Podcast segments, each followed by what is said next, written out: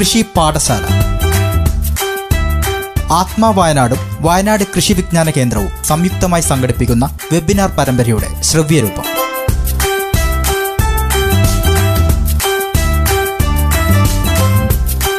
കൃഷി പാഠശാല.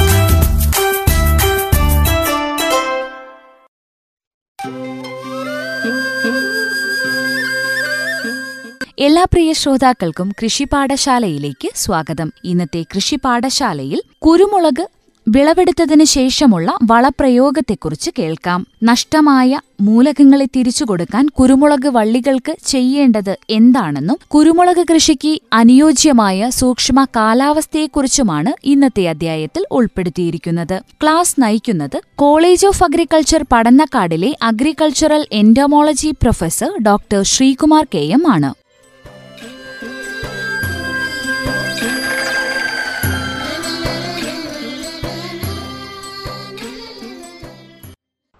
മണ്ണിൽ നിന്നും കുരുമുളക് കൊണ്ടുപോകുന്ന മൂലകങ്ങളാണ്. അതായത് ഒരു കിലോഗ്രാം ഉണക്ക കുരുമുളക് നിങ്ങളുടെ ചാക്കിൽ നിങ്ങൾ ഇടുമ്പോൾ അതിൽ ആറ് പോയിന്റ് മൂന്ന് അഞ്ച് ഗ്രാം നൈട്രജൻ ആറ് പോയിന്റ് മൂന്ന് മൂന്ന് പൊട്ടാഷ് പോയിന്റ് നാല് ഏഴ് മഗ്നീഷ്യം പോയിന്റ് നാല് നാല് ഫോസ്ഫറസ് പോയിന്റ് രണ്ട് ഒമ്പത് സൾഫർ നാൽപ്പത്തിരണ്ട് പോയിന്റ് എട്ട് രണ്ട് മില്ലി മൈക്രോ മില്ലിഗ്രാം ഇരുമ്പ് മഗ്നി മാംഗനീസ് ഇരും ആ തോതിൽ പിന്നെ ആ മണ്ണിൽ നിന്നും നിങ്ങളുടെ പറമ്പിലെ മണ്ണിൽ നിന്നും പോയി എന്ന് മനസ്സിലാക്കണം. അപ്പോൾ ഇത് തിരിച്ചു കൊടുക്കണം നമ്മൾ തിരിച്ചു കൊടുക്കുമ്പോൾ രാസവളങ്ങളായിട്ടും ധാതുക്കളായിട്ടും ജൈവവളങ്ങളായിട്ടും പറമ്പിലെ കാട്ടുമരങ്ങളുടെ ഇലകളായിട്ടും തണൽ മരങ്ങളുടെ ഇലകളായിട്ടും അങ്ങനെ നമ്മൾ ഇത് തിരിച്ചു കൊടുക്കണം. തിരിച്ചു കൊടുക്കുമ്പോൾ പിന്നെ നമ്മളെ നമുക്ക് നഷ്ടം ഉണ്ടാവില്ല പിന്നെ ചെടിക്ക് ആരോഗ്യം ഉണ്ടാവും. അപ്പൊ ഒരു ഏകദേശം പറഞ്ഞാൽ എന്തെങ്കിലും തരത്തിലുള്ള ജൈവവളം ഒരു പത്ത് കിലോ എങ്കിലും കൊടുക്കണം എന്നുള്ളതാണ്. പിന്നെ അസോസ്പൈറില്ലം എന്ന് പറയുന്ന സൂക്ഷ്മാണുവളം അസോസ്പൈറില്ലം അമ്പത് ഗ്രാം പിന്നെ അര കിലോഗ്രാം അതിന്റെ പകുതി അളവിൽ എൻ പി കെ എന്നുള്ളതാണ്. എൻ പി കെ നമ്മൾ വരുന്നുണ്ട്. പിന്നെ കയർപ്പിത്ത് കമ്പോസ്റ്റ് കയർപ്പിത്ത് കമ്പോസ്റ്റ് കിട്ടുമെങ്കിൽ രണ്ടര കിലോഗ്രാം പിന്നെ അര അര റെക്കമെൻഡഡ് ഡോസിന്റെ അര ഭാഗം നൈട്രജൻ ഫോസ്ഫറസ് പൊട്ടാഷ് പിന്നെ ജൈവവളങ്ങൾ. അങ്ങനെ വേണമെങ്കിൽ കൊടുക്കാം. ഉപ്പില്ലാത്ത വേപ്പിൻ പിണ്ണാക്ക് രണ്ട് കിലോ മുതൽ അഞ്ച് കിലോഗ്രാം വരെ കൊടുക്കാം. പിന്നെ അര കിലോഗ്രാം കുമ്മായം. ജലസേചനം ഒരു ഒരു ജീവൻ രക്ഷാ ജലസേചനം ഏപ്രിൽ പതിനഞ്ച് ഇരുപത് വരെ. ജീവൻ രക്ഷാ ജലസേചനം എന്ന് പറഞ്ഞാൽ ഒരാഴ്ചക്കൊരിക്കലോ അല്ലെങ്കിൽ പതിനഞ്ച് ദിവസത്തിൽ ഒരിക്കലോ എന്നുള്ള തോതിൽ കുറച്ച് വെള്ളം. അത് കട്ടിയായിട്ട് പുതയിട്ടിട്ട് വെള്ളം കുറച്ച്. അങ്ങനെ കൊടുക്കുകയാണെങ്കിൽ പിന്നെ വിളവ് കൂടുമെന്നുള്ള പഠനങ്ങളുണ്ട്. ഈ കാഞ്ഞ വള്ളിക്ക് കായുണ്ടാവൂ എന്നൊരു ചൊല്ലുണ്ടല്ലോ അറിയാലോ നിങ്ങൾക്ക്? അപ്പോൾ കായണം. ഏകദേശം ഒരു ഏപ്രിൽ പതിനഞ്ച് ഇരുപത് മുതൽ ഒരു മാസത്തോളം വള്ളിക്കൊന്ന് ചൂട് പിടിച്ച് കാഞ്ഞ് നിന്നാൽ അതിന് മുളക് കൂടുമെന്നുള്ളതാണ് പഠനങ്ങൾ കാണിക്കുന്നത്. ഭയങ്കരമായിട്ട് ജലസേചനം ചെയ്യുകയാണെങ്കിൽ വിളവ് അത്ര കൃത്യമായിട്ട് തോതിൽ കായ പിടിക്കില്ല. കുമ്മായം കൊല്ലത്തിലിടണം. ഓൾട്ടർനേറ്റ് ഇയറിൽ ഇട്ടാൽ പോരാ. കുമ്മായം കൊല്ലത്തിലും ഇടണം. അപ്പോൾ ആ തോതിൽ വളപ്രയോഗം ജൈവ വളം പത്ത് കിലോ പിന്നെ അമ്പത് അമ്പത് നൂറ്റമ്പത് എന്നുള്ളതാണ് പൊതുവേ നമ്മളുടെ കുരുമുളകിനുള്ള ഒരു നിർദ്ദേശം. അപ്പോൾ അമ്പത് എന്ന് പറയുമ്പം ഒരു നൂറ്റി ഇരുപത് ഗ്രാം യൂറിയ വരും. ഇരുന്നൂറ് ഗ്രാം രാജ്ഫോസ്. അത് കഴിഞ്ഞാൽ ഒരു ഇരുന്നൂറ് ഗ്രാം പൊട്ടാഷ്. ഈ തോതിലാണ് ഏകദേശം ഒരു വള്ളിക്കുള്ള വളപ്രയോഗം. നല്ല വള്ളിക്ക് ചെറുതിനാണെങ്കിൽ ചെറുത് മതി കുറച്ച് മതി. പിന്നെ നല്ലോണം വലിയ വള്ളിക്കാണെങ്കിൽ ഇതിനേക്കാളും കൂടുതൽ കൊടുക്കണേ. നല്ല വള്ളിക്കാണ് ഇതിനേക്കാളും കൂടുതൽ കൊടുക്കണം. പിന്നെ ഇത് ഞാൻ പറഞ്ഞുവല്ലോ നേരത്തെ കാപ്പിത്തോട്ടത്തിൽ കുരുമുളകും കൂടെ കയറ്റിയിട്ടുള്ള സിസ്റ്റം ആണ് വയനാട്ടിലെ ഏറ്റവും സുസ്ഥിരമായിട്ടുള്ള ഒരു സിസ്റ്റമായിട്ട് കാണുന്നത്. വളരെ സുസ്ഥിരമായിട്ടുള്ള ഒരു സിസ്റ്റമാണ് കാണുന്നത്. അതിന്റെ കാരണവും ഞാൻ പറഞ്ഞു. അപ്പോ ഇതിൽ നിന്ന് നമ്മൾ പഠിക്കേണ്ടത് ഒരുപാടുണ്ട്. അതായത് എപ്പോഴും നമ്മുടെ പിന്നെ ഒരു ഏക വിളയായിട്ട് കുരുമുളക് വളർത്തുന്നതിനേക്കാളും ദീർഘകാലം നമുക്ക് കൊണ്ടുപോകാൻ പറ്റുക ബഹുവിള കൂട്ടത്തിൽ ഒന്ന് എന്നുള്ള നിലക്കാണ്. കാരണം കുരുമുളകിന് ഒരു സൂക്ഷ്മ കാലാവസ്ഥ വേണം. ആ സൂക്ഷ്മ കാലാവസ്ഥ എന്ന് പറയുന്നത് വേനൽക്കാലത്ത് കുറച്ച് തണുപ്പുണ്ടാവണം തണലുണ്ടാവണം. അതിഭാഗത്തും ഈ മണ്ണിൽ നിന്നും തിരിച്ചു വരുന്ന പ്രതിഫലിച്ചു വരുന്ന റേഡിയേഷൻ വളരെ ശക്തമാവാൻ പാടില്ല എന്നർത്ഥം. അത് ആൽബിഡോ എന്നാണ് പറയുക. മണ്ണിൽ നിന്നും പ്രതിഫലിച്ചു വരുന്ന സൂര്യപ്രകാശം. അത് കൂടിക്കഴിഞ്ഞാൽ കുരുമുളകിന് ഭയങ്കര മോശമാണ്. അപ്പോൾ എന്ത് ചെയ്യണം? എപ്പോഴും ഇടവിളകളും തണൽ മരങ്ങളും ഒക്കെ ആയിട്ട് മണ്ണിന് എപ്പോഴും പുതപ്പും ഉണ്ടാവണം. അങ്ങനെ ആവുമ്പോൾ കുരുമുളകിന് തോട്ടം ദീർഘകാലത്തേക്ക് നിലനിൽക്കും. പിന്നെ കുമ്മായ വസ്തുക്കൾ നമ്മൾ പറഞ്ഞപ്പോൾ കുമ്മായം പറഞ്ഞു ഡോളോമൈറ്റ് പറഞ്ഞു. വേറെ നിങ്ങൾക്ക് ലഭിക്കുന്ന ഒരു വസ്തു എന്താണെന്നറിയോ?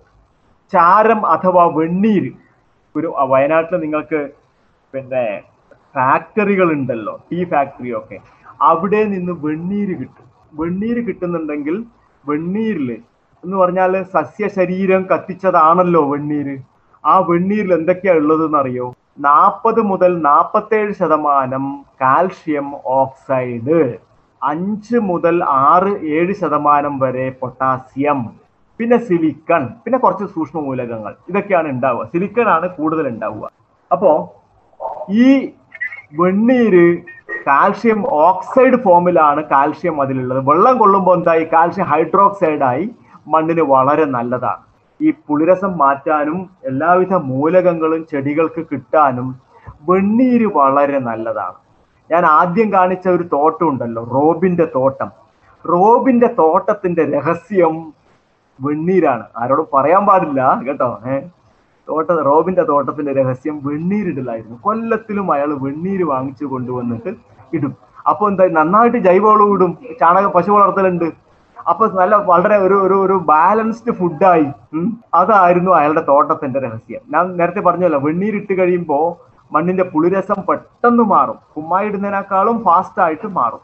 അപ്പോ ചെടിക്ക് നല്ല വേരാഴം ഉണ്ടാവും പൊട്ടാസ്യം കിട്ടി കാൽഷ്യം കിട്ടി സൂക്ഷ്മമൂലങ്ങളെല്ലാം കിട്ടി ഗംഭീരായി. അതാണ് പിന്നെ ഈ വെണ്ണീരിടുന്നതിന്റെ ഒരു രഹസ്യം. അപ്പോൾ നിങ്ങളുടെ പറമ്പിലുള്ള സകല സാധനങ്ങളും കൊത്തിച്ചുട്ട് വെണ്ണീരിടണം എന്നൊന്നും ഞാൻ പറയില്ല. വെണ്ണീര് പുറത്തുനിന്ന് ഇടുക. പുറത്ത് കിട്ടുമെങ്കിൽ നമ്മുടെ പറമ്പിലുള്ള ജൈവ സാധനങ്ങൾ ഒന്നും തന്നെ കത്തിക്കാതിരിക്കുക. അതാണ് അതിന്റെ ഒരു ഫിലോസഫി അത് കാരണം ഈ ചെടികൾ എങ്ങനെയാണ് ജൈവാംശം ഉണ്ടാക്കുന്നത്? ചെടികൾ സൂര്യനിൽ നിന്നുള്ള പ്രകാ സൂര്യപ്രകാശത്തിന്റെ ഊർജം വലിച്ചെടുത്ത് പിശുക്കി പിശുക്കി പിശുക്കിയിട്ടാണ് ഓരോ കമ്പും ഇലയും തണ്ടും ഉണ്ടാക്കുന്നത്. അപ്പോ അത് പിന്നെ ചത്ത് വീണ് കഴിഞ്ഞാൽ ഒരു ഇല പൊഴിഞ്ഞു കഴിഞ്ഞാൽ അതിന്റെ അടുത്ത അവകാശി ആരാണ്? അടുത്ത അവകാശി മണ്ണിലെ സൂക്ഷ്മജീവികളാണ്.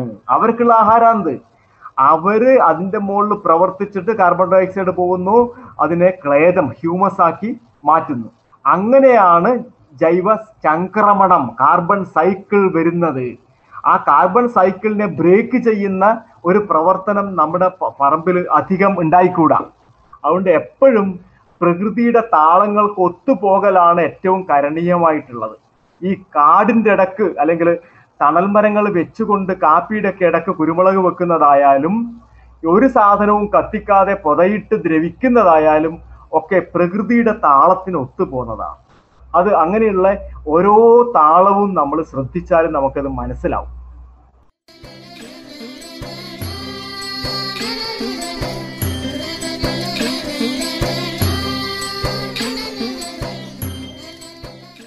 ശ്രോതാക്കൾ ഇന്ന് കൃഷിപാഠശാലയിൽ കേട്ടത് കുരുമുളക് വിളവെടുത്തതിനു ശേഷമുള്ള വളപ്രയോഗത്തെക്കുറിച്ചും നഷ്ടമായ മൂലകങ്ങൾ കുരുമുളക് വള്ളികൾക്ക് തിരിച്ചു കൊടുക്കുവാൻ ചെയ്യേണ്ട കാര്യങ്ങളെക്കുറിച്ചുമായിരുന്നു. ഇന്നത്തെ ക്ലാസ് നയിച്ചത് Padannakkad college of അഗ്രികൾച്ചറലിലെ agricultural entomology professor doctor Sreekumar K. M. ആയിരുന്നു.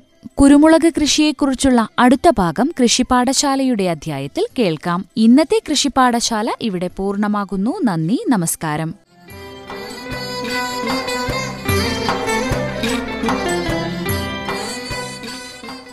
നമസ്കാരം. ഞാൻ ഡോക്ടർ അപർണ രാധാകൃഷ്ണൻ കൃഷി വിജ്ഞാന കേന്ദ്രം അമ്പലവയലിലെ എക്സ്റ്റൻഷൻ വിഭാഗത്തിലെ അസിസ്റ്റന്റ് പ്രൊഫസറാണ്. ആത്മയുമായി സഹകരിച്ച് സുഭിക്ഷ കേരളം പദ്ധതിയുമായി അനുബന്ധിച്ച് ഞങ്ങൾ നടത്തുന്ന പരിശീലന പരിപാടികൾ തുടങ്ങിയിട്ടേ ഉള്ളൂ. ഓരോ വിഷയത്തിലെയും ക്ലാസുകൾ സൂം ആപ്പ് വഴി രജിസ്റ്റർ ചെയ്ത് കയറാവുന്നതാണ്. ക്ലാസ് വിവരങ്ങൾ മാറ്റിലി ന്യൂസ് വഴി നിങ്ങൾക്ക് അറിയാവുന്നതാണ്. ഇതുകൂടാതെ കെ വി കെ കൃഷി വിജ്ഞാന കേന്ദ്രത്തിന്റെ ഫേസ്ബുക്ക് പേജായ ഐ സി ആർ കൃഷി വിജ്ഞാന കേന്ദ്രം വയനാട് എന്ന് നിങ്ങൾ ഫേസ്ബുക്കിൽ അടിച്ചാൽ ഫേസ്ബുക്ക് പേജ് ഞങ്ങളുടെ കാണാവുന്നതാണ്. ഇതിലും ഈ എല്ലാ ക്ലാസ്സും ലൈവായിട്ട് നിങ്ങൾക്ക് വീക്ഷിക്കാവുന്നതാണ്. എല്ലാ കർഷക സുഹൃത്തുക്കളുടെയും സഹായ സഹകരണങ്ങളെല്ലാം ഈ പരിപാടിയിലേക്ക് ഞങ്ങൾ അഭ്യർത്ഥിക്കുന്നു. കൃഷി പാഠശാല ആത്മാ വയനാടും വയനാട് കൃഷി വിജ്ഞാന കേന്ദ്രവും സംയുക്തമായി സംഘടിപ്പിക്കുന്ന വെബിനാർ പരമ്പരയുടെ ശ്രവ്യരൂപം.